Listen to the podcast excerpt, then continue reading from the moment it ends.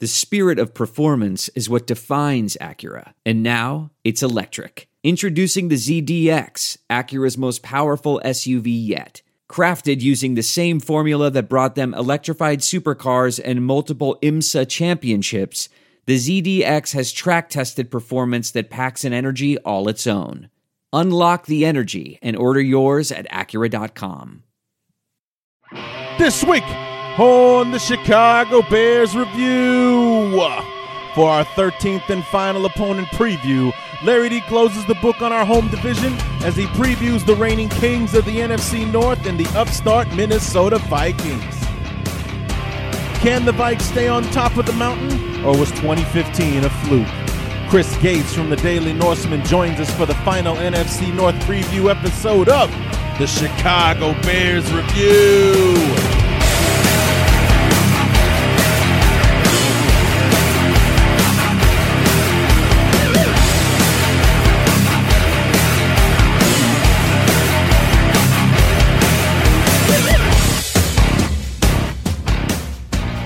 Here we are. We have reached the end of the road. Our 13th and final opponent preview episode to almost wrap up the 2016 off season. What's going on, everybody? Larry D back for part 13 of our 13 opponent preview episodes, part number three, and our final NFC North preview to wrap things up. And, uh, you know, it's been a lot of fun. I have had a blast doing all of these uh, preview episodes. You know, we started back at the end of June. Was it the end of June? Middle of June, actually, um, with uh, Sequoia Sims uh, for the 49ers, Sander Phillips to, to do the same place opponents. And here we are with the, the devil that we do know in the NFC North and wrapping up with Chris Gates from the Daily Norseman to talk about the 2016 Vikings. And it's just. Uh, it's been a blast. Uh, you know, I enjoy the hell out of doing this stuff, and uh, I hope that uh, you know we'll be able to get everybody back on for the preview episodes without any uh, issues. And um, we only got one show left, and and I just might be able to do something a little bit fun uh, for that last show. Um, Brian Perez uh, from BearsWire.com is going to be our our guest on the show next time. Um, we're, we're still setting up when um, next week. Today is Saturday the 16th. Um, sometime next week is when Brian's going to be on the show, and uh, we're going to be previewing the Bears, and uh, we're still trying to work out what night works best for us uh, as far as getting together and making that happen. But it will happen. And just for the hell of it, I reached out to Jeff Dickerson uh, from ESPN uh, as well, and he got back to me last night, as a matter of fact. And it turned out to be a blessing in disguise. He says he can only give me 10 minutes, and I think I'm going to use that 10 minutes for something a little bit fun. So I'm not. I'm trying not to do uh, anything redundant. We have Brian on the show. We'll have Jeff on uh, at the end. Is kind of what I'm looking forward to. Maybe. Uh, maybe we'll throw some stuff at him and see what uh, see what he thinks because uh, Jeff is the beat writer. He actually goes with the team, travels with them. He's hanging out at Halas Hall and so on. Remember when we had him on uh, last year at the midseason uh, review? We were actually talking to him while he was in his car driving to Halas Hall for the workday. So that's uh, that's what Jeff Dickerson does. So uh, we'll have him on as a guy who's basically going to be with the team this year and has been with them. He's one of the few people who has seen OTAs with his own eyes and so on that uh, will get him on. So we're going to have two guests on the Bears show uh, to wrap things up. And how much fun uh, is that going to be? But to the business at hand with Chris Gates and the Minnesota Vikings. What a crazy year uh, they had last year. Uh, you'll hear me mention to Chris the quote unquote sexy pick uh, to be that new uh, team, that team that's going to make the next step and, and maybe make it to the playoffs. And they did. Ended up winning the division championship last year, week 17 in Lambeau with a, with the victory over the Packers. Uh, disappointing, heartbreaking, even loss in the wild card round to Seattle to end their season somewhat prematurely. Uh, for them, because they, you know, the guy misses the make, makes that field goal. They're, uh, I think they're the ones that get to go to Arizona actually. And uh, let's see how that that would have been an interesting game because the Vikings played them really tough uh, the, the, first time that they played them in, in Arizona. But um, you know, so we talked to Chris about how that all went down, what his thoughts on the season, the, the what the offseason holds and everything were to fill, and, and then we talk a bit about 2016, even dabble on the uh, the new stadium uh, that they're opening up that U.S. Bank Stadium, and uh, you know what little picadillos it has and what makes it uh, unique. Now, really, only one thing worth talking about in in Beardom this week. Uh, it was that uh, yesterday on Friday was the deadline for all those under franchise tender to come to agreement on a long term deal, and. Um, the, the deadline came and passed, and Alshon did not sign a long term deal with the Bears. Now, this is a, you know, some people, there are people, Bear fans on both sides of the fence with this thing. You know, um, I'm leaning more towards the. Um, I'm leaning more towards the camp that is happy that it's a franchise tender and Alshon gets to play the one year at the 14.6 million and earn a long-term deal from the Bears based solely on the fact that we couldn't rely on him last year. That he couldn't stay that he couldn't stay healthy, couldn't keep himself on the field, you know, and when he was, it was clear that he was one of the best players, if not the best player on the field when he was there. It's just we couldn't depend on him to be there. So show us that you can be healthy, we'll show you the money. Other people on the other hand, this is you know, these these are also the people who probably think Jay Cutler's the worst quarterback in the NFL. That thinks it's just the foolish idea that we would even remotely entertain the idea that Alshon uh, not be with the Bears uh, long term. That uh, you know we should have locked him up. We should have paid the man his money, give it to him, and keep him here. You know, I the only reason that I would subscribe to an idea like that is because of Kevin White. We don't know what we have in him. We don't know if we have a future number one wide receiver.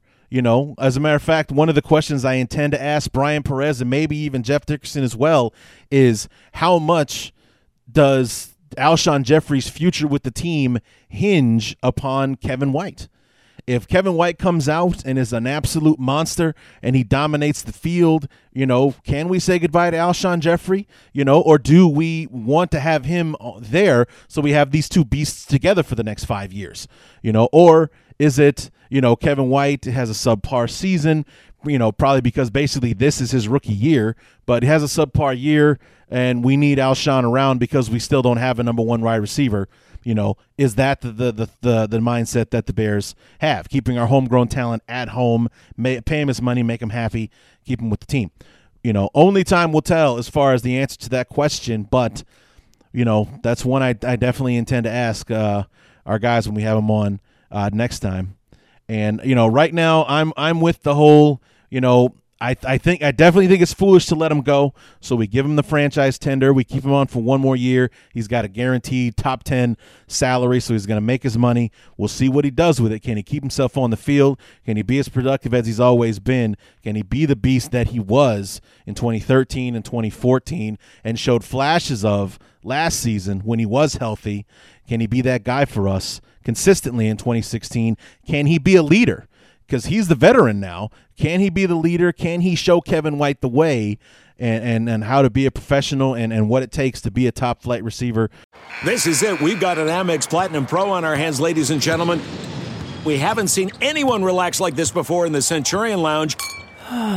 Is he connecting to complimentary Wi Fi? Oh my, look at that! He is! And you will not believe where he's going next. The Amex dedicated card member entrance for the win. Unbelievable. When you get travel perks with Amex Platinum, you're part of the action. That's the powerful backing of American Express. Terms apply. Learn more at americanexpress.com slash with Amex. I want to tell you a story. It's a story about a scandal, broken relationships, gossip, rumors, money, corporate rivalry, and a broom. A performance enhancing broom. My name is John Cullen. I'm a comedian, podcaster, and for 20 years, I was a semi professional curler. And I want to tell you the story about how a single broom almost imploded the 500 year old sport of curling. We felt like we were bringing a knife to a gunfight. It's the story of a superstar and his fall from grace. Well, I was being dragged through the mud. It's the story of two brother entrepreneurs with a dream. I said, that's great news. It's a story of intrigue. I still don't understand why we want to keep his name secret. The full story has never been told, so I'm going to tell it. Broomgate How a Broom Almost Killed Curling. It was a year I'd like to forget. To listen to Broomgate, search for Broomgate in your favorite podcast app. That's all one word Broomgate. Uh, in this league, Can he do that? And if he does that, will the Bears pay him come 2017? Or will we be looking in the free agent market or in the draft to find our next Alshon Jeffery? We'll have to wait and see uh, on that. But uh, Jeffery is going to be on the one year tender, playing on the uh, playing on a one year prove it deal, basically. You know, not only to prove it to the Bears, but to the rest of the league that he's worth the money. It's a calculated risk by the Bears. Um, you know, it's probably with Alshon asking for more than he was than the Bears thought he was worth. The Bears may be thinking somewhere in the Doug Baldwin uh, era that he got from Seattle at about 11, 12 million dollars a season uh, from Seattle, and I'm thinking maybe Alshon was looking more towards like Larry Fitzgerald, Calvin Johnson money. So I don't think that's going to happen. But uh, we'll we'll we'll wait and see what happens. He'll play the one year on the franchise, and then uh, we'll be talking about Alshon Jeffery in 2017, uh, either in a new uniform or he's back with the Bears. He's got his money. He's happy and content. So we'll have to wait and see what happens there. So anyway, that is all that I have as far as the uh, uh, news is for the Bears. Everything else is kind of quiet at the moment. We prepare for training camp, which is 11 days away. They report on the 26th. They get started on the 27th. Today is the 16th. 11 stinking days. We have Josh Bellamy days away from training camp getting started.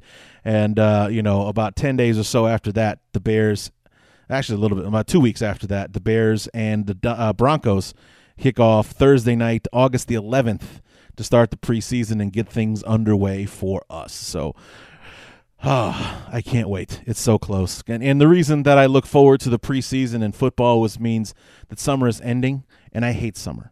Okay, I'm a big guy. I do not like the hot temperatures. I live in the Midwest where it's not hot, it's humid. You know, it could be 76 degrees outside, but feel like it's 88 because of the goddamn humidity, and I hate it. I absolutely hate that.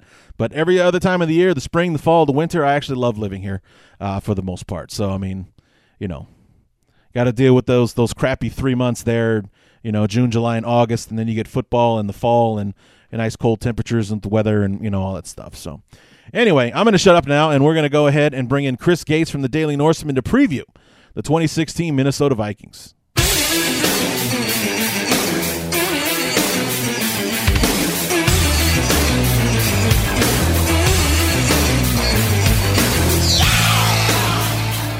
And last but not least, we come to the 13th and final preview episode opponent, and that would be our brethren from up north in the Minnesota Vikings. And with us, as always, for our help with the Minnesota Vikings, we have Chris Gates from the Daily Norseman on SB Nation. Chris, welcome back to the Chicago Bears Review. Thank you for having me, Larry. Always happy to be here. So when we were talking briefly, um, when we were emailing, trying to set up time for the show, you mentioned something about coming stateside. Are you in the states now, or are you coming home soon? No, actually, I'm on a plane home uh, tomorrow for a week to uh, to do some training. So yeah, in about uh, eh, roughly uh, 14 hours or so, I've got to catch the shuttle to uh, to get me an airplane back to the states for a week of what's sure to be fun and excitement. How long does it usually take you to get over the jet lag? Oh, uh, well, I mean, I'm only back in the states for a week, so just about the time I'm uh, over the jet lag, it'll probably be time for me to uh, to come back over here to Europe. So that ought to be it. That ought to be fun. Yeah, ain't that always the way? That's mm-hmm. just about the time you're getting used to the schedule here on the states. You're heading back to where you're yep. Uh, normal again. That's that's fun. All right, well. You know, you guys ended up being division champs last year, so that kind of came out of uh, nowhere. I mean, everyone kind of picked the Vikings to be that that quote unquote sexy pick to be that new playoff team last year, and he ended up living up to that hype. But a division championship really wasn't uh, really wasn't in the cards, at least as far as the experts were concerned. No, and apparently it's not in the cards for them to repeat either, because uh, just about all the previews that I've seen so far have moved uh, Green Bay back up to the top of the division and the Vikings back into second place, and you know, with all due respect to the Bears and the, the Lions, it looks like most of the uh, expert type outlets at this point are kind of projecting this to be a two team race. Yes, that would be correct. The the magazine I currently have sitting next to my lap says Minnesota Vikings, and right next to it, NFC North giant NFC North forecast with a giant number two underneath it. So that would be consistent with everything that I've been reading uh, as well. So but when we had you on uh, last year uh, during the regular season, uh, anyway, we talked about that opener uh, in San Francisco, which ended up being a huge disappointment because the Vikings were viewed to be one of those teams that was supposed to make a big move uh, last year, year number two of you know Mike Zimmer's uh, you know tenure as head coach and uh, and everything, and then to be blown out kind of the way that they were by San Francisco was a different uh, was a disappointment. But do you think that maybe it was an eye opener? for the team of some kind. I mean, I don't know how what their what their mindset was going into the season, or if they were believing their own hype. Do you think maybe it was one of those like a blessing in disguise kind of thing? Because they ended up winning like eight out of the next ten after losing that first game in an embarrassing fashion on Monday Night Football, no less. I really think it was. I think that you know, as you said, going into last season, everyone was kind of tracking the Vikings to be a quote unquote sexy pick to make some noise as far as the NFC was concerned. And, you know, I, I think the players probably started to hear that a little bit in, you know, conjunction with that offseason. The Niners had like half their team retire and whatnot, and everyone was kind of on the, the negative hype train with them about how they lost all those people and how they were going to be terrible. And, you know, I think the combination of those two things, I think the Vikings thought they were going to just show up and toss their helmets out on the field and San Francisco would be so impressed that they'd win going away. And, you know, the Niners just went out and punched him in the mouth a bunch of times. I think uh, Carlos Hyde went for well over 100 yards in that one. And, you know, it looked like the Vikings just didn't know what the heck hit them that first game. And, you know, like you said, after that, they finally got themselves collected and went on a little bit of a run. And, you know, I, I don't think the season would have gone the way it did if they had gone into San Francisco and just kind of coasted the way everyone expected them to.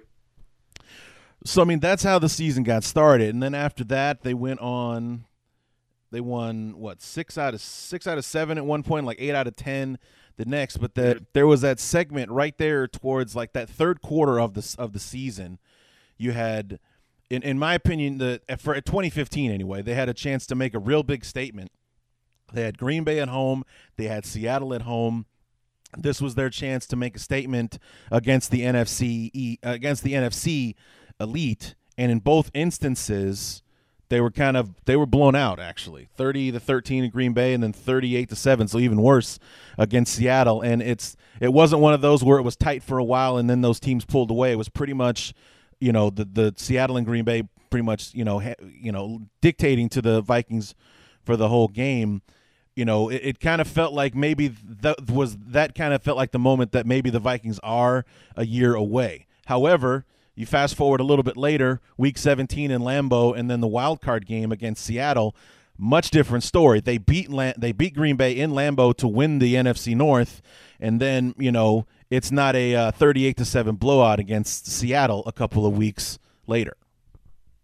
No, and I totally understand what uh, I, I think what happened with the first Green Bay game is uh, the Vikings, I believe, if I remember correctly, were riding a five-game winning streak uh, going into that game, and you know it was probably the same thing as what happened with the San Francisco game. They were sitting in first place in the division at that point, and you know they were all the the media hype was saying, okay, this is where the Vikings need to make a statement. And you know they might have been too amped up for things because they had a lot of uh, bad penalties, if I remember in that game, and you know they didn't do the uh, the disciplined job of keeping Aaron Rodgers in the pocket like they were, I believe, supposed to be game planning to do. And as we've seen from watching that guy over the years, once you get him outside of the pocket, he's still got the ability to kill you. But you know that was probably another one of those wake up call sort of things. And the game against Seattle, I mean, you don't want to use injuries as an excuse, but uh, I believe Linval Joseph sat that game out, and I believe that was the game that Anthony Barr and Harrison Smith both went out on the first series. And so, without those three guys, those are the probably the three best players on each level of the Minnesota defense. And you know, it it just looked like the Vikings were not prepared uh, to see the Seahawks that afternoon. But then, as you said, when you fast forward, I think this is one of the strengths of Mike Zimmer and him having guys like Norv Turner and George Edwards on his staff. I mean, they've been around, they've seen a lot of things, and they know how to make the adjustments that are necessary to to make a team successful. And when you look back at that second game at Lambeau Field, uh, the Vikings' pass rush was a lot more disciplined. Uh, Rodgers was not able to get out of the pocket. Uh, without Jordy Nelson, his receivers had trouble getting open, and they really didn't do a whole lot of anything on offense that night. Uh, you know, they put up 13 points, and that's way below what they usually average. And you know, with the Seattle game finally back in the uh, the wild card round, um, I do believe that the elements played a lot uh, of a role, or played a pretty significant role in that. Uh, I believe it kicked off as the third coldest game in NFL history as far as the temperature was concerned, and you know, I, I think it affected both teams offensively, and you know that probably had quite a bit to do with you know why the the Vikings were able to slow the Seahawks down, but they did make adjustments and they did play uh, better football the second time around than they did the first time. So, you know, like I said, when you have Mike Zimmer uh, running things, and he's been around for a while, and he knows how to make the necessary adjustments to to make this team successful, and that's probably why they are where they are right now. Well, you know, I was just looking at the uh, at the schedule for last year, and it.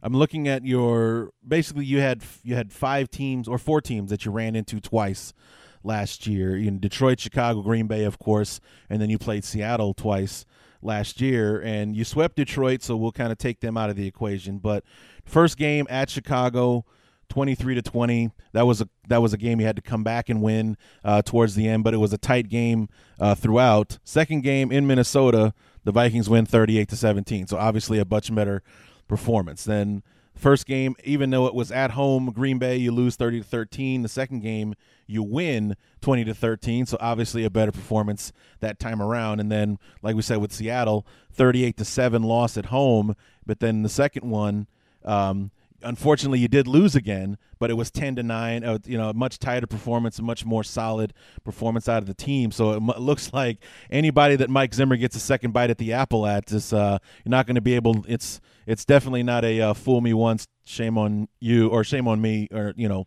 however the phrase goes. I'm missing it right now but you know what i'm trying to say. So and and we, and we saw something similar in zimmer's first season in 2014 as well. I mean they lost to uh, they lost to Detroit at home, and Teddy Bridgewater looked awful. I believe that was his second career start because he started a game and then he missed a game because it was a short week, and then he came back and started the next week, and then they went to uh, Detroit again, and the Lions wound up sweeping them that season. But the game at Detroit, I believe, was a two-point game. Uh, the the games against Chicago last year or in 2014 were kind of the same, and you know against the Packers, when they played those two games. Uh, they got blown out at Lambeau. And I believe the second game against the Packers in 2014, even though they lost, I believe that was only a three point game, or it was, it was much closer than the first one was. And so, like you said, um, once Mike Zimmer gets some tape on somebody and can, you know, start diagnosing a few things, he, he fixes problems. And that's what we've seen from him over the last couple of years. Now, I know this might be painful for you, but the field goal at the end of the game uh, for yeah. the wild card round. Were you were you watching it live uh, when it happened?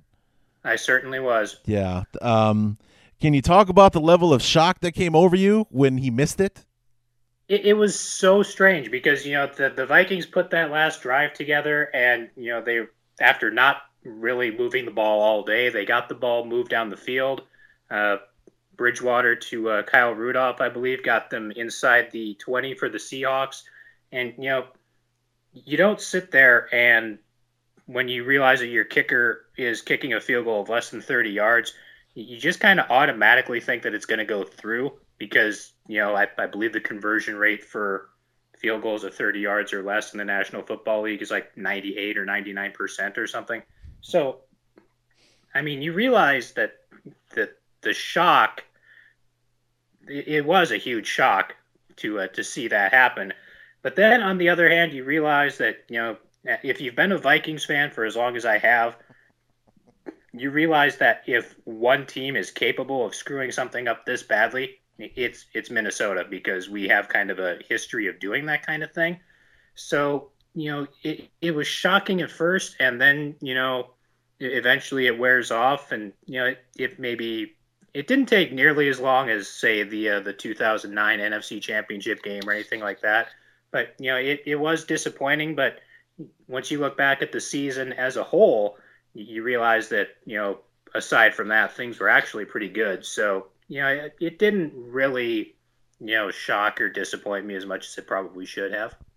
Well, I just you know for the people that were actually there, I mean, I saw a video. I mean, I saw a few videos actually, but there was one in particular on YouTube where it was like a side view uh, in the stadium, uh, and once the you know they see the they see uh, they see him kick the ball, they see it past the uprights, and they start cheering, and then it kind of you kind of see in, in it kind of waves its way up to where those people were sitting towards the top of the bowl that he missed it and that it was no good. So the celebration automatically goes it goes from jubilation and celebration. We won this. We're going to the next round. To how did he miss that? Can't believe. No, tell me it's not true. You know, and and things like that. It was um, it was interesting to to watch.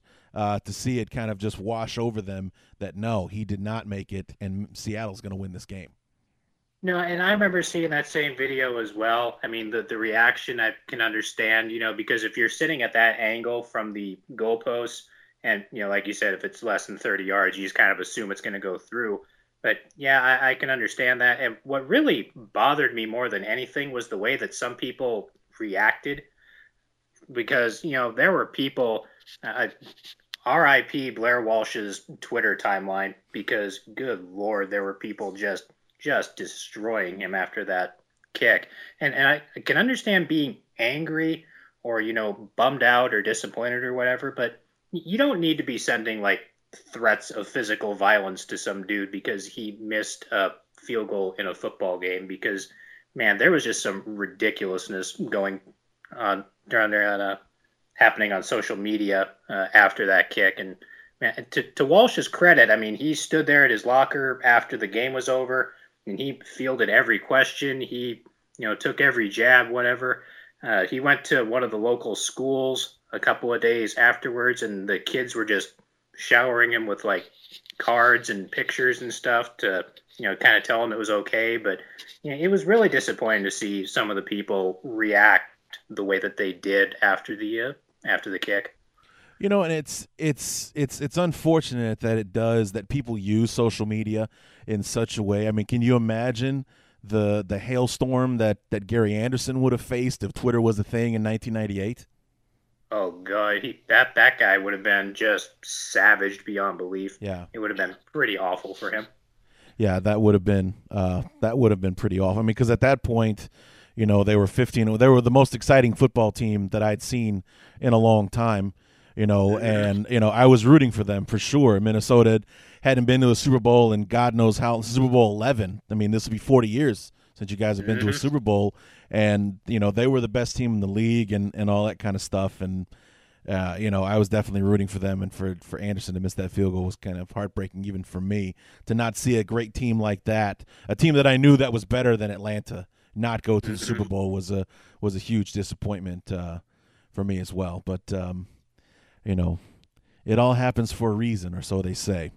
But um, so that closes the book on 2015, and a disappointing end nonetheless. But you know, as you said, it was a good season, 11 and five, an unexpected division championship. Uh, you know, and you're going into 2016. What was the focus of the team? What were the holes that needed to be fixed going into into free agency and then in the draft? I, I think everyone would pretty much agree that the two biggest holes were the offensive line and the wide receiver position. Uh, if you look at all the stats, stuff that Pro Football Focus has put together over the last uh, few months as part of their offseason, uh, they show Teddy Bridgewater was the most pressured quarterback in the league. I think he saw pressure on just a ridiculous percentage. It was almost half of his dropbacks that he had uh, somebody pressuring him, according to Pro Football Focus uh, game charting. And despite that, he was still uh, shown by Pro Football Focus through whatever formula it is they use to be the most accurate quarterback in the NFL. So, you know, if you can give this guy some time to actually operate and not be running for his life constantly, uh, he could really take the step this year that everyone was expecting him to take last year, I think. And they they fixed some of that problem. I think they got uh, much better at guard with the signing of Alex Boone uh, from San Francisco. Uh, he's going to move Brandon Fusco back over to the right side because Brandon Fusco playing on the left side last year was a disaster. Uh, they have the potential to get a couple of guys back in John Sullivan and Phil Loadholt. Uh, Loadholt, I think, is going to be kind of iffy. I don't know if he's going to make the final cut. I mean, he hasn't been on the field in two years because of injuries. And the Vikings did bring Andre Smith in from Cincinnati to either compete or take over the starting spot there. But uh, the, the offensive line battle is probably going to be the most interesting position of training camp for the Vikings.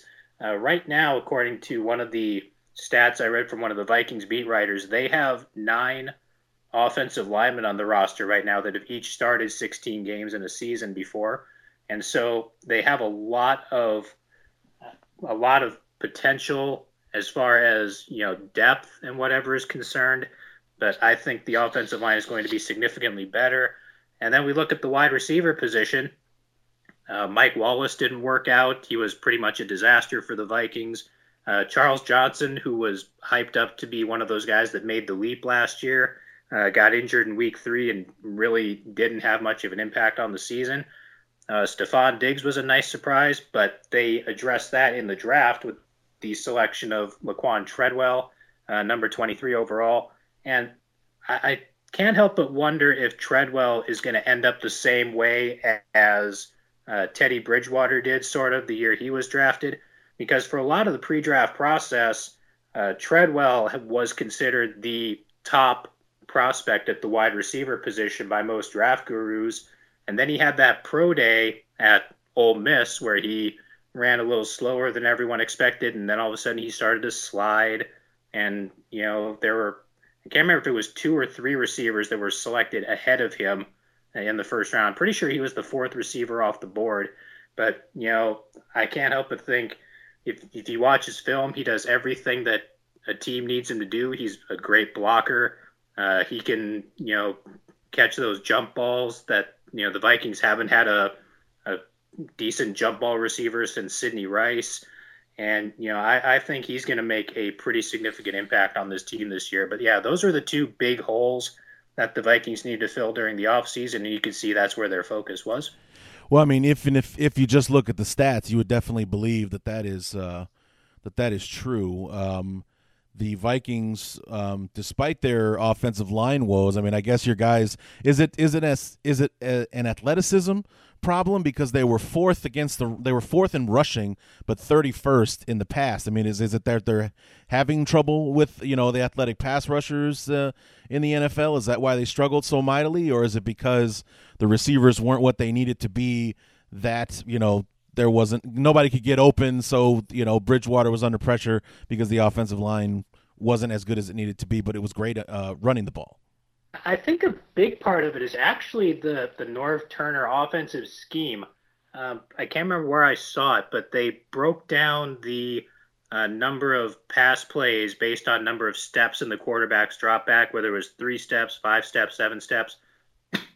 And the Vikings were one of only two teams in the National Football League last year that ran more pass plays requiring seven step drops than they require than they ran that required five step drops. And, you know, part of that was because of, you know, Adrian Peterson running play action constantly uh, because of the threat of him in the backfield. But, you know, when you know your offensive line is struggling and your wide receivers are having issues getting open, uh, seven step drops are going to get your quarterback killed. And I think Norv sort of recognized that toward the end of the season and started running more, you know, short, quick hitting pass type plays. And that's the kind of thing that Teddy Bridgewater needs. Now, as long as Adrian Peterson is back there, uh, the Vikings are going to try to use him as a play action threat as much as they can, but that's not really what plays to Teddy Bridgewater's benefit. And, you know, because Peterson is limited in what he can do, I mean, he's a great runner, but he doesn't pass block that well. He doesn't catch that well. He doesn't run out of the shotgun that well excuse me. And you know, because of those limitations, I mean, everyone knows that when Adrian Peterson's in the game, the Vikings are more likely to run, and when he's not in the game, uh, they're more likely to pass. And that level of predictability is one of the big things that I think gets their offensive line and because of that gets Teddy Bridgewater in a lot of trouble. Yeah, we when we had you on the show last year, we talked about a stat like that. I think like the the stat was that Teddy Bridgewater was a better quarterback when Adrian Peterson was on the bench than when he was on the field. Yeah, and if you look at the last, you know, if you look at 2014 when Peterson just wasn't there because of the suspension he was dealing with, uh, Bridgewater started 12 games that year, and if you look at the last five or six games of that season, I mean, by that time, I believe Jerick McKinnon was out because of injury as well. So the only real running back the Vikings had was Matt Asiata at that point, who isn't going to be confused with Adrian Peterson or Jim Brown or anyone like that. But, you know, despite that, uh, Bridgewater was completing a higher percentage of his passes than any other quarterback in the league. Uh, his quarterback rating was up in the high 90s, low 100 range. And, you know, like like we've said, Adrian Peterson might be the best pure running back or one of the top five best pure running backs in NFL history at this point. But, you know, in this age where teams are running more plays out of the shotgun, uh, we're going less out of the I formation, less power type football. Uh, him having the offense centered around him really limits what the Vikings can do. And because of that, it makes them incredibly predictable. And if they want to take that next step forward, I don't know if it's using Adrian Peterson less, uh, using McKinnon more, or trying to kind of jam the square peg into the round hole with uh, trying to get Peterson to do these things that he's not very good at doing. Uh, if the Vikings can't diversify themselves more on offense, we're going to see uh, Teddy Bridgewater continue to struggle and see the Vikings offense as a whole uh, kind of struggle as a result. Yeah, Peterson was serving more as a tell than uh, to the defense than anything else. Kind of like how uh, some teams have that blocking tight end and that pass receiving tight end. When one's on the field and the other one isn't, you can just about tell what's what's coming this way uh, when that when that one person is on the field. Yeah, and you know, like I keep saying, you don't want to completely discount what Adrian Peterson can do because when it comes to running the football, I don't think there's anyone better at it at this point than he is. But, you know, if that's the one thing that you can do, it, really hurts the rest of the offense because, you know, as you said, if Peterson's not out there, well, they're going to throw the football. And if he is out there, well, they're going to hand it to him. Or, you know, there's going to be some sort of a play action threat as a result of that. But, you know, if the Vikings need to, or if the Vikings want to get more uh, diverse on offense, they're either going to need Peterson to evolve or they're going to have to start gradually moving away uh, from being an Adrian Peterson centric offense. So let's move on to the to the draft here. Now, I don't know what most experts think about the draft, but just looking at, at the way things fell, I, I I would constitute it as being a deep draft, and one of those reasons would be that uh, Detroit, Chicago, and Minnesota all seem to be able to get like first round grade talents in the second round. Uh, the Bears got Cody Whitehair. A lot of people thought was the best offensive lineman, maybe even overall uh, in the draft. Um, I forget the um, Detroit got the defensive tackle from Alabama uh, in the second round. And then, of course, the Vikings got Mackensie Alexander, whom had many people rated to be a, a first round talent in, in the in the cornerback uh, position. Yeah, I mean, it was really kind of a surprise. I mean, we know that cornerback wasn't necessarily a need uh, for the Vikings, but you know, I think a lot of mock drafts that I saw going into uh, draft weekend had Alexander uh, somewhere in the back half of the first round. And for the Vikings to be able to get him at number 54 overall was pretty impressive. I mean, I don't know what caused him to fall that far. I don't know if it's strictly like a height issue with him. I know people go on about how he had zero interceptions in his last, I believe it was 23 college games, but you know that that's not something that's you know concerning to me. I mean, Mike Zimmer apparently saw something in the guy. Rick Spielman apparently saw something in the guy. And, you know, two and a half years into the uh, Mike Zimmer regime, I've basically learned that that guy's a whole lot smarter than I am. And if he thinks that Mackensie Alexander is a fit for this football team, then, you know, bring him in and let him compete. And, you know, he, he's probably going to be a part of the long term future of this defense. It also kind of goes to the to to my theory about um, when he was in Cincinnati, they seemed to draft a corner in the first round just about every year, or at least drafting a corner high. And he seems to be kind of continuing that trend here in uh, in Minnesota. Whereas you know, like some some coaches are like, you can never have too many good running backs. Some you can never too, have too many good linemen. I guess for Mike Zimmer, you can never have too many good. Um, you know, pass defenders, especially in the secondary, especially in a division like ours, with Alshon Jeffery. I mean, I know we don't have a Calshon, uh, you know, a Calvin Johnson uh, anymore, but you know, you have Jordy Nelson coming back and all the pass threats that you have in, in Green Bay, Alshon Jeffery, and hopefully Kevin White in Chicago. There's a lot out there to defend, so you can never have too many good cornerbacks on the team. No, that's kind of becoming a trend league wide because, I mean, the Vikings and everyone else in the NFC North saw the Arizona Cardinals last year and they run you know three or four deep at wide receiver quality wide receivers. Yeah. And if you're going to match up with a team like that, you can't possibly have too many quality defensive backs. And you know, like like I said, when a guy that you know graded out by most folks as a first round talent is sitting there at the end of the second round, it'd be kind of crazy not to take him, even if he's not necessarily a position that's you know a giant red flag need. So, who else in the uh, the draft class uh, are the Vikings looking forward to having some kind of contribution uh, in their rookie season this year? I think one of the guys that's kind of been flying under the radar at this point is uh, David Morgan. He's a, a, uh, tight end out of Texas San Antonio, and I believe Texas San Antonio only started their football program three or four years ago, so they haven't been around for long. Uh, he's the first player out of Texas San Antonio to be drafted into the National Football League. And after the Vikings drafted him, uh, Rick Spielman went to the podium and basically said, "Yeah, this guy was the best blocking tight end in the draft." And you know, it's not generally the kind of thing that you would spend a draft pick on for a blocking tight end or whatever until you realize that uh, the guy that the Vikings usually use at that spot is Rhett Ellison, and he tore a knee tendon in the regular season finale in Green Bay, and he's kind of iffy to even be ready for the start of camp this year.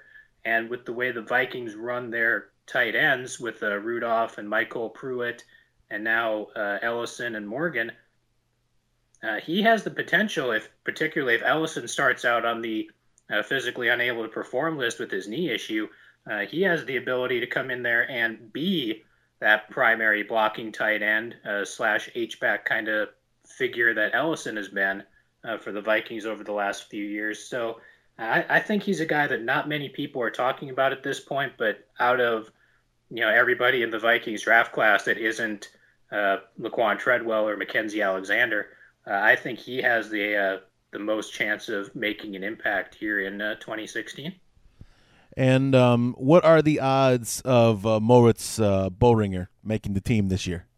I think the odds are just about as good that I make the 53 man roster uh, this season. I mean, uh, don't get me wrong. I love the story. The, the guy's a great story. The guy's a ridiculous athlete. But, you know, guys that, that I've read have said that basically his level of competition would have been like really, really good Division three uh, football. And it's rare for a guy who hasn't really seen that level of competition – to you know immediately jump into the National Football League and be able to make a contribution.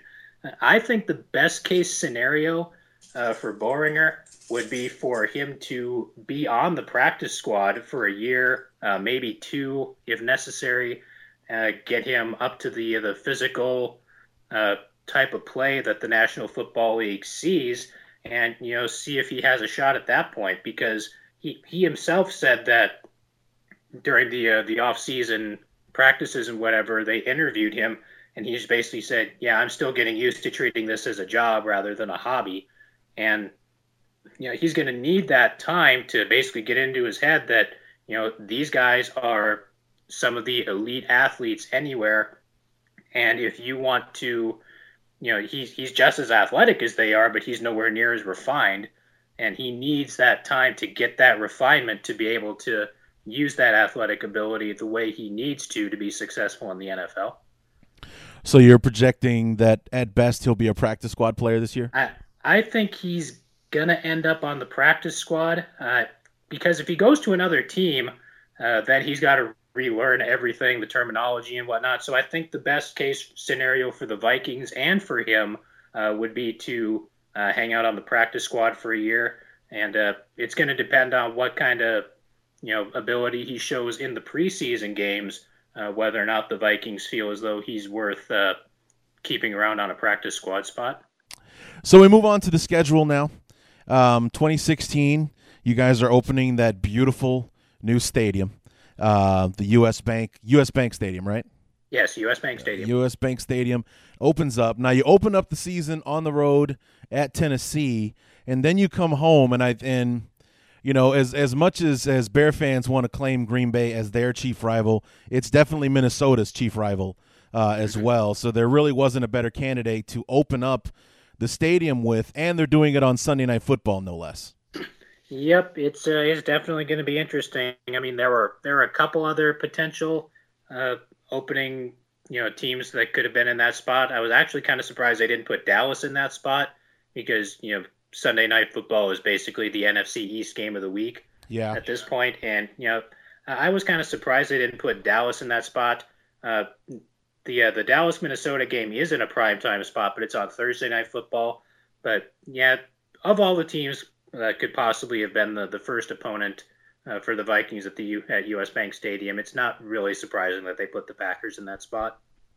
Now, the H Dome, when it was still standing, was one of the loudest stadiums uh, in the NFL.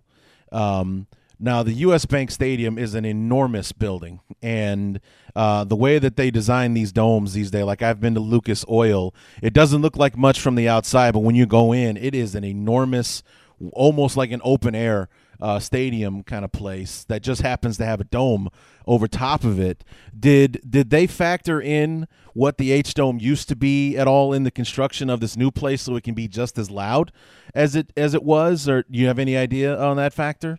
Uh, from what they've been saying, the the substance that the roof and a lot of the structure is made out of, uh, it's called ETFE, which is short for something significantly longer that I can't remember off the top of my head. Right. But it's kind of kind of a glass, kind of a plastic, kind of a kind of a kind of a hybrid sort of thing that gives it sort of that open air uh, look.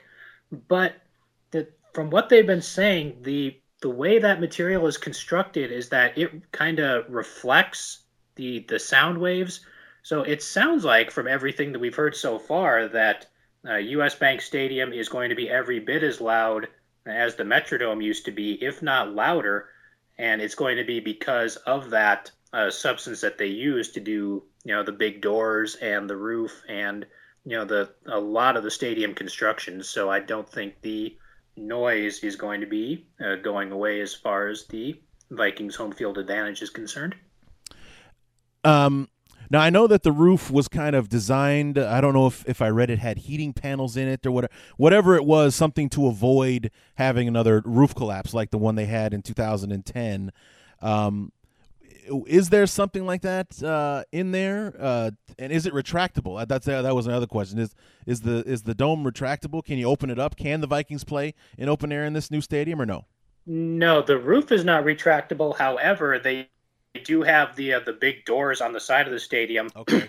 they uh, they range. They kind of get bigger as you go up. The smallest one, I believe, is 75 feet high, and the uh, or the smallest one is 75 feet high. The biggest one, I believe, is 95 feet high. And those doors are actually governed by the same rules as the uh, retractable roofs are, where the Vikings have to make a decision 90 minutes before the game if they're going to play the game with those doors open or they're going to play with the doors closed. I mean, we're not going to get uh, the sort of things that we heard about at the Meadowlands uh, back in the day where the grounds Oh, yeah. crew would open up the set of doors so the wind on field goals would blow differently and whatnot. That the league has told the Vikings that they have to make the decision on that 90 minutes before game time. But the, the roof itself, no, it's just a solid roof uh, stadium. Uh, it does have the heating coils in it, like you said, to get all that snow to melt when it happens. And that's another part of the reason why the uh, the top portion is sort of angled the way it is, Right. so that once that snow melts or and what have you, it can just kind of slide right off into the uh, the guttering system and just kind of be uh, washed away and not have to uh, worry about any sort of accumulation like, like we saw back in 2010. Yeah, that uh, that made for an interesting stretch uh, for the Vikings there. Um, you know, the Bears the Bears game got moved to to Minnesota. You know, University of Minnesota. That was the first time that they played there, and I mean they weren't even prepared for that at all. The the the, the field was still frozen over and and all that kind of stuff. It was Brett Favre's last game ever uh, yep. in that one and uh, you know all that kind of stuff. So, but I, I am looking forward to to seeing the. I mean, I've looked at all the renderings and and and all that. I haven't seen any pictures of the physical stadium since it was done. I've, I've always seemed to seen a a picture of it when uh, well we haven't put this wall in yet but here's what the inside of the stadium looks like or mm-hmm. this here's the inside of the stadium but we don't have seats in or you know something like that i have yet to see a 100% complete picture uh, of the uh, of the stadium uh, thus far well, if you're a if, if you're a soccer fan of any sort, or even if you're not, I mean, you're going to get a chance here soon because the first actual event uh, at US Bank Stadium is actually happening on the 3rd of August, and it's going to be a, a, uh, an international soccer game between uh, Chelsea, who won the uh, English Premier League back in 2014, and uh, AC Milan from uh, from the Italian league. And yeah, they'll actually be playing a game at US Bank Stadium on August 3rd. Uh, I can't remember where or you know which channel is going to be showing that, but you know, it would give everybody an opportunity to kind of look and see what's going on with the stadium and whatnot if they're interested. Now, looking at the rest of the uh, the schedule here, like the uh, the Packers, you have somewhat of an early bye uh, this year. I think you're week uh, week six. You have the bye, which is on the earlier side uh, yeah. than than most people like. The Bears got dead center in the middle. They got week nine. They got eight games before, eight games after. I think just about every team in the league would would want something like that. But uh, you know, the Packers got week four, week five, yes. something like that. Um, you know, the early bye week uh, like that can kind of um, can be a blessing and a curse at the same time, especially depending on how the team uh, is playing. And in your first five games, you're at Tennessee, home for Green Bay at Carolina. That's going to be tough. And then you finish off two home games Monday night against the Giants and then the Texans. And me just looking at that, I'm looking at at worst, you're looking at I think three three and two on a two game winning streak going into the bye. So at, at that point, just looking at that, I would think you would maybe want to keep playing unless injuries are a concern for you. I would think so too. I mean, I I personally am not a big fan of the early bye week. I mean, I would like to have more toward the middle or even late in the season because you know if guys get injured, you know, early in the season, you do get that bye week to kind of try to get them healthy. But uh, you know, like you said, the Packers are stuck with the early bye. The Vikings are stuck with the early bye, and you know they the Vikings, like you like you said, should be no worse than three and two going into the bye. They probably should be four and one uh, going into the bye. Uh, that game at Carolina is going to be interesting to say the least. But you know, I, I think the Vikings should probably be four and one uh, following or going into the bye week rather, and you know they can kind of reevaluate things from there and go into the rest of the season. Because I, I've the reason that I mentioned that point is because uh, last year it was a um, it was a week six or week seven bye uh, for the Bears. And you know, we started zero and three with the Seattle, Green Bay, um, Arizona stretch to start out the year, which was just brutal. And then we won our first game at Arizona, and then we had, you know, we were at going into the bye, I think we were at like three and three or two and four, but we were we were playing much better football, and at that at a time where I think the bye week kind of killed our momentum, as opposed to maybe if we'd have played a couple more weeks, it'd have been on a better stretch and in in a better position to to you know to be ready for the bye. Whereas I thought last year it kind of killed some momentum uh, going into it because despite having a two and four record, we're playing much better football, and the defense was kind of you know buying into Fangio's system and and was getting some things going, you know. And I was thinking that you know you got those two home games against the Giants and Houston, which are winnable games. Then you come off the bye, you're at Philadelphia and at Chicago, which despite your victory last year, you guys don't win a lot uh, in Chicago, and those are your first two games out of the gate at, uh, coming out of the bye. Yeah, and you know, like you said, those the Vikings win at Soldier Field last year. It snapped, I believe, it was a seven-year losing streak. Uh, yeah, they won at Soldier Field. Yeah, they won at Soldier Field in Peterson's rookie year. They hadn't won there since then. And you know, the the game at Soldier Field this year is on Halloween, which you know kind of opens up the the possibility of weird things happening if you believe in that sort of thing, I guess.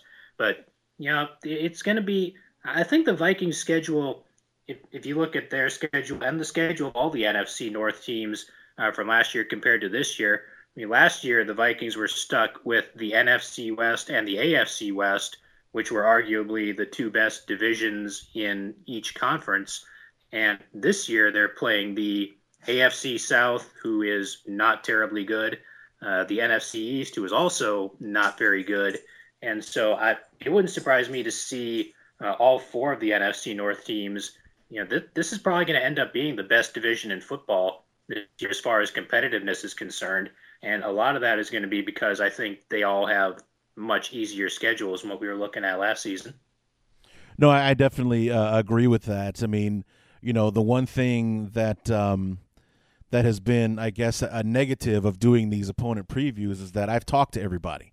I've talked to a representative from each of the AFC South and NFC East teams, and so I've had a chance to kind of go in and study what they've been doing. And you know, after talking to them, you know, yeah, Tennessee was the worst team. They had the number one pick in the draft, but they made that trade for the number one pick, and that you know they got the slew of draft picks that go along with it, and the draft choices that they made were all pretty good.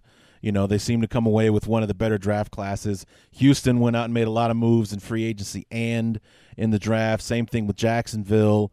Uh, you know, the Colts were just looking, I guess, to get healthier and pay Andrew Luck. I guess that was their objective. And then in the NFC East, aside from the Giants spending all that money, you know, it just looks like everybody kind of stood firm and, you know, nobody really went out and made a whole lot of moves and everything like that.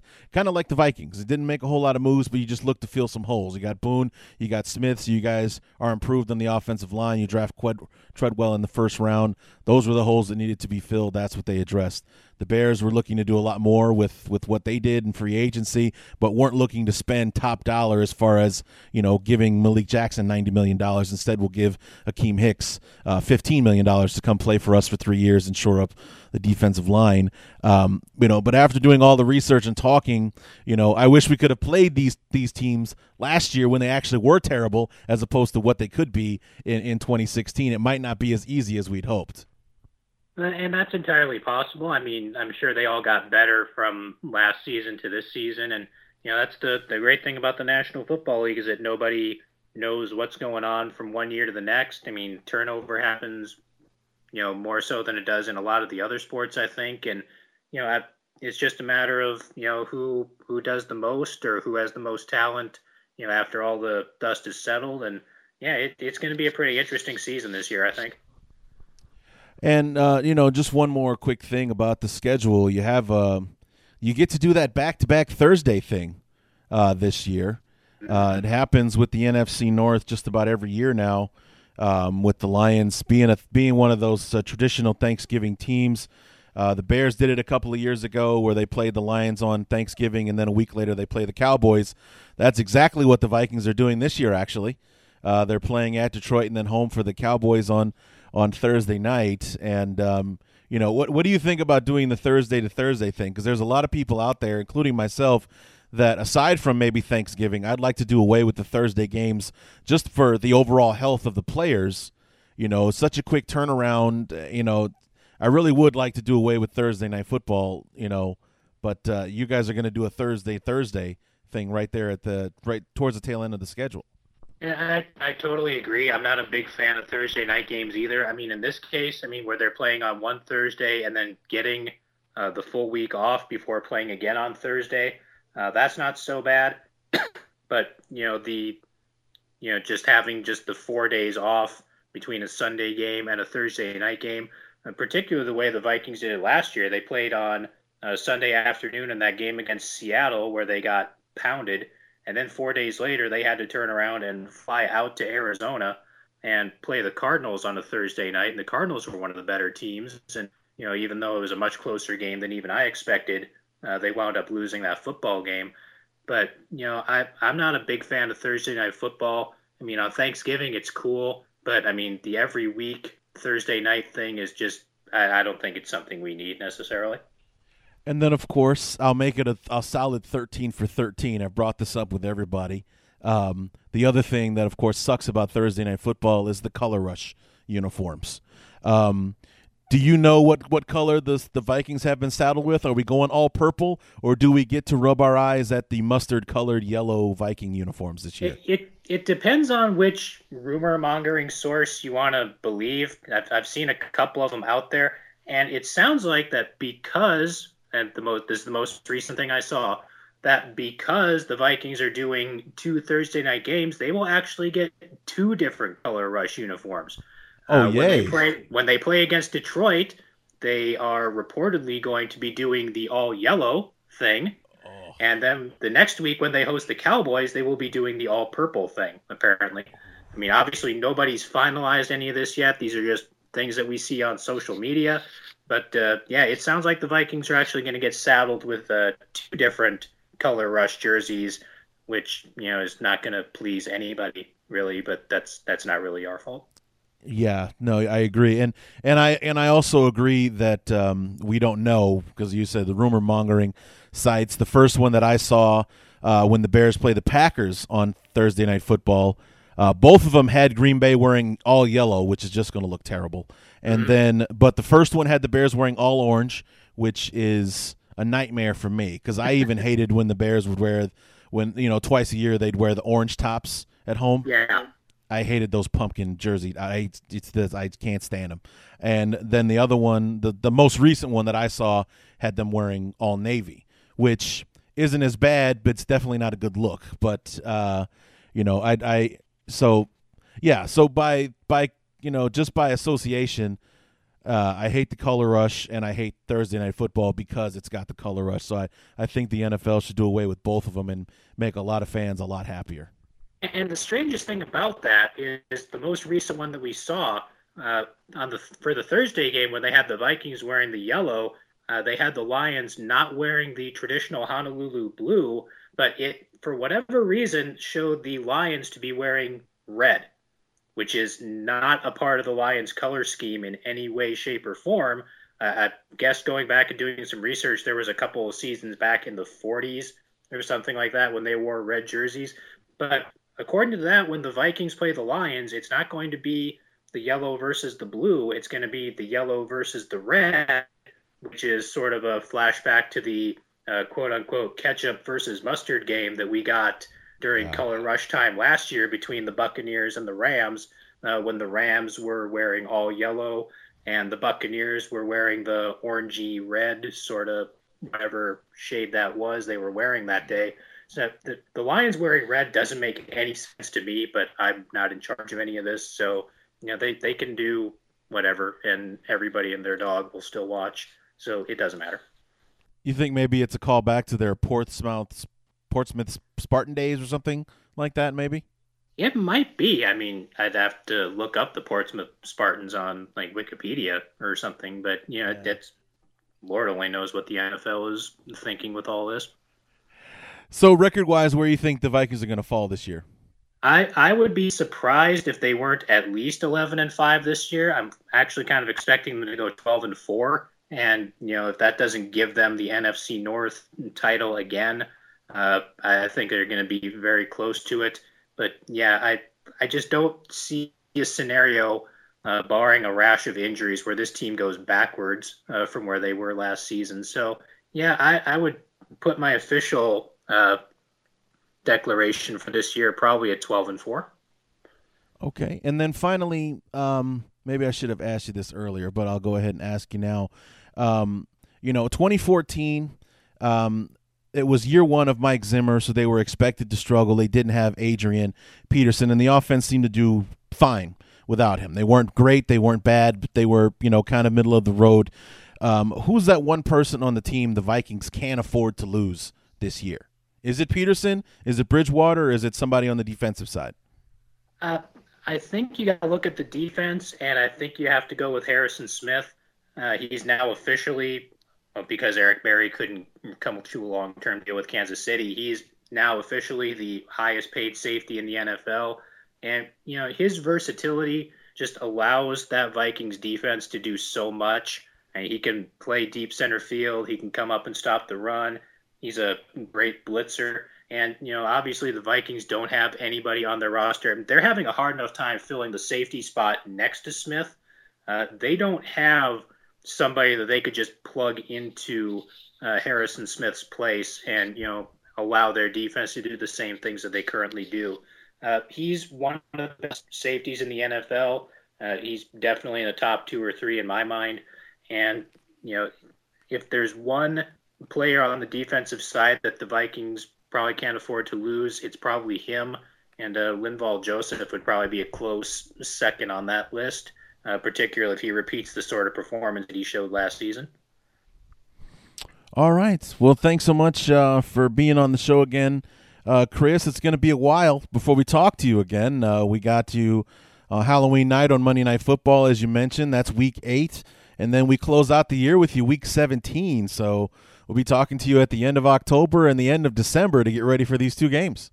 All right. Well, I'll definitely be looking forward to being on the program again, Larry. Thank you again for having me. Thanks so much, Chris Gates from the Daily Norseman helping us preview the 2016 Minnesota Vikings.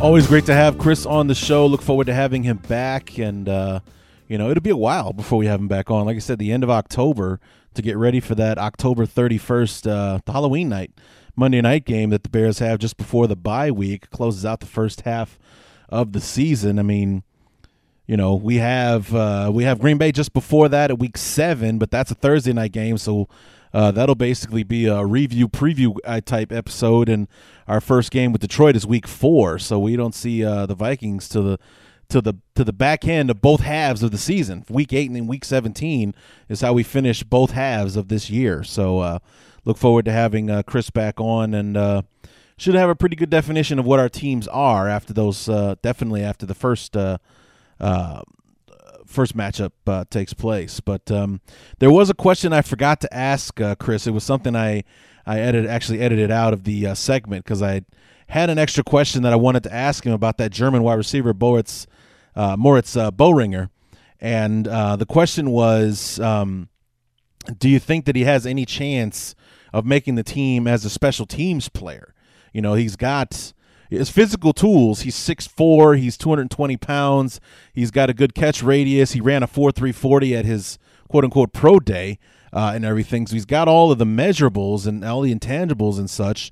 Uh, so I asked Chris, and I sent that to him on Twitter, and he got back to me just a few minutes ago. Says, um, I don't think he does unless the Vikings decide they're going to wash their hands of Cordarrelle Patterson, which is a real possibility considering he's in the final year of his rookie contract. I don't see that happening though, and I'm guessing he didn't play a lot of special teams in Germany or anything. I'd be surprised if that was his role. So Chris really does think that uh, Boehringer's best chance to to stay with the Vikings is as a uh, uh, practice squad guy, as he said uh, during the actual uh, interview. So thanks for Chris getting back to me on that one, so I could get it onto the uh, onto the show. So, but um, there you have it, folks. 13 episodes in uh, what six weeks, eight weeks at the most, and we're almost ready. Almost ready. We got one show left, and we saved the best for last. As the Bears, we'll preview our beloved Chicago Bears. We'll we'll we'll, we'll talk about that 2015 season and what a roller coaster it was. The uh, the you know the frustration uh, of losing that San Francisco game, and yes, I'm beating that game. I'm still pissed we lost that game. Um, we shouldn't have. And, uh, you know, the jubilation of ruining Brett Favre jersey retirement night on Thanksgiving and uh, everything in between. We'll talk about it all. And uh, we'll have Brian Perez and hopefully uh, Jeff Dickerson as well uh, on the show and uh, see what we can put together for those guys and, and make the 14th and final preview episode going into the season uh, the best one that we've done yet. So, um, you know, if you guys have any questions, you want to take part and be a part of the show, feel free to send me something. You can hit me up on Twitter at Chi Bears Review on Twitter. Send me your questions there, or send them to me on email, or ask me on Facebook. Uh, this the the Facebook is uh, just search Chicago Bears Review on Facebook. You'll find us no problem there, or you can email me at Chicago Bears Review at yahoo.com is the email address. So hit me up either way, and we'll see if uh, if I like your question, then we'll put it on the show. So, uh, but that's going to do it. The next time you hear from me will be sometime next week. As soon as we get our schedules all pinned down, I'll let you guys know on Facebook and on Twitter when the show is going to be recorded so you'll know when it's coming out. So until then, my name is Larry D, and this has been the Chicago Bears Review.